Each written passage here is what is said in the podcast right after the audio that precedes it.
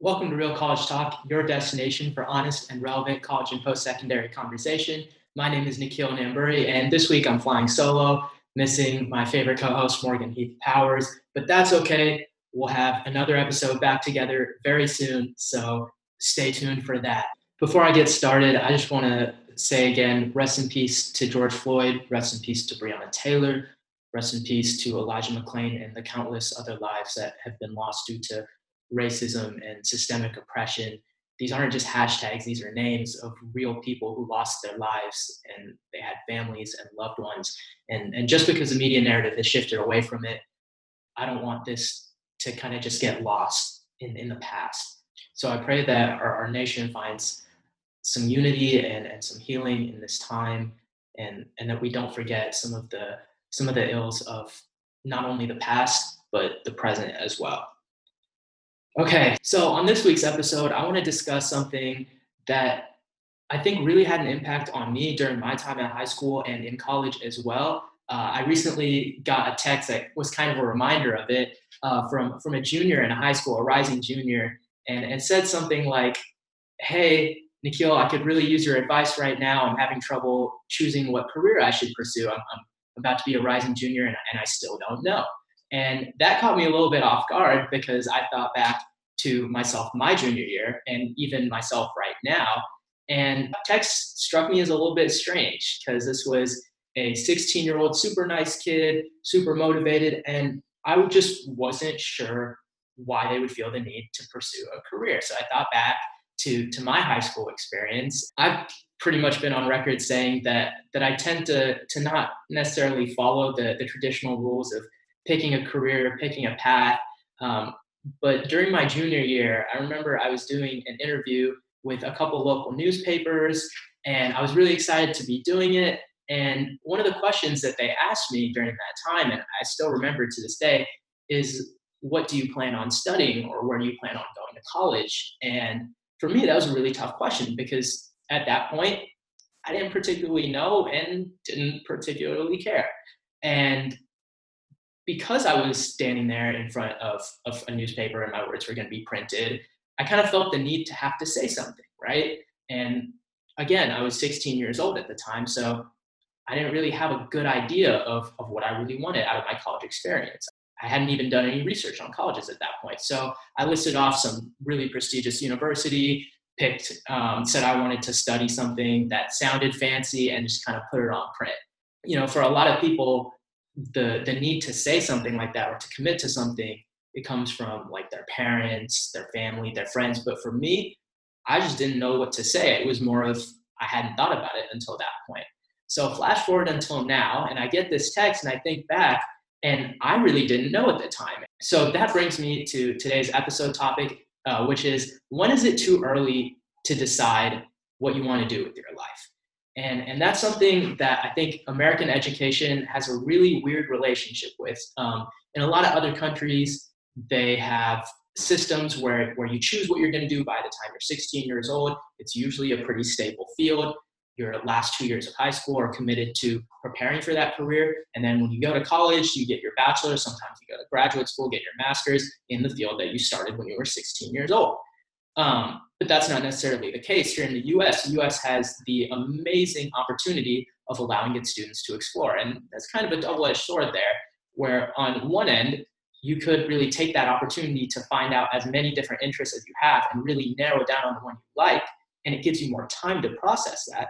But on the other hand, if you're not able to make that decision by college time, the US kind of throws you out there into the workforce with no real preparation for for a stable career. So a lot of students, by the time they're getting into the later years of high school or by the time they're in the first couple years of college, they feel the need to really commit to something. That can be a little bit dangerous there because even at the age of 18 right now for me i have absolutely no idea what i want to do with my career i know i have said things that i would like to do or things i'd be interested in doing but that doesn't mean it's something I would necessarily want to commit to. And, and the pressure of doing that is really prevalent here in the United States, especially during the end of high school and the beginning of college.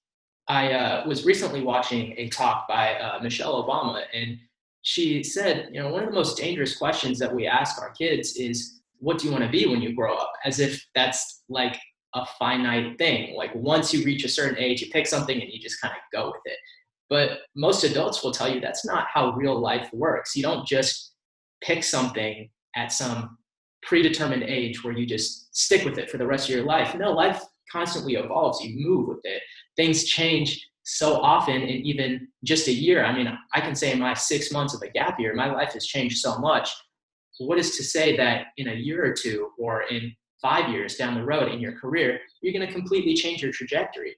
That emphasis on, on always wanting to know when you grow up, at that time where you were officially designated as a grown up or something, that you have to magically know what's going to come of your life. And if that's not the case as a child, what makes you think that that would be the case as an adult?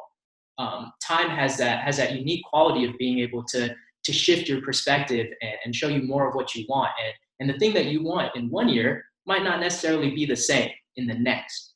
So, you know, when I got that text uh, from probably a 15, 16 year old kid, I was a little bit taken aback because of course you wouldn't know what to do with your career at 15 or 16 years old. You're not supposed to know. I mean, nothing against the people who who are able to decide early on. If you find your passion and you really love it and, and you're going with it and it's something that you can support yourself with and your family with, then by all means, go ahead and pursue that career. Go ahead and pursue that. I know some people who have wanted to be doctors since the time they were four years old and they just went on to medical school and they did their thing. And that's amazing. But to use that as a one size fits all formula for every single individual in the world seems a little bit ridiculous, doesn't it? And if you have so much trouble deciding, then maybe, and I'm just throwing out there as a possibility, maybe you haven't found that thing yet. And that's okay. And, and that's something that I know, especially in Asian American communities, is something that's frowned upon uh, based on the culture we come from, based on the education system of our parents, where, where everybody just kind of already knew what they were doing from the jump you know, we have that unique opportunity here in the US where you don't have to decide because things like a career and what you're going to study and what you're interested in and your passions, they move, they evolve, they change with you. And to expect your career to be stuck is just to let yourself get stuck with it. And I don't know if that's a thing we want to be teaching our children. I know for a fact that's not the way that my parents taught me. I think affording students the flexibility to change what they want as they change is something that can be really powerful and, and really impactful and, and guide students into the things they love to do. And moving on from there, it'll have a bigger impact on their communities and business and society as a whole. So I kind of put that together just off the top of my head. I really thought that was something important that should be addressed because, you know, putting that extra pressure on students right now to, to pick something and stick with it can be really damaging for a lot of people. And, and I encourage parents and students who might not necessarily feel that pressure from their parents, but everyone to, to just sit and reflect and consider what your motivations are behind wanting to have something picked out for your career or your life and maybe allowing that to change a little bit because you know, with so much changing in our society with technology evolving with jobs changing every single day you know maybe flexibility is the greatest marketable skill anyone could possibly have. So that's it for this week's episode. Thank you so much for tuning in. And uh, I'm looking forward to recording another episode with Morgan soon. So we'll be back as soon as possible. In the meantime, keep it real.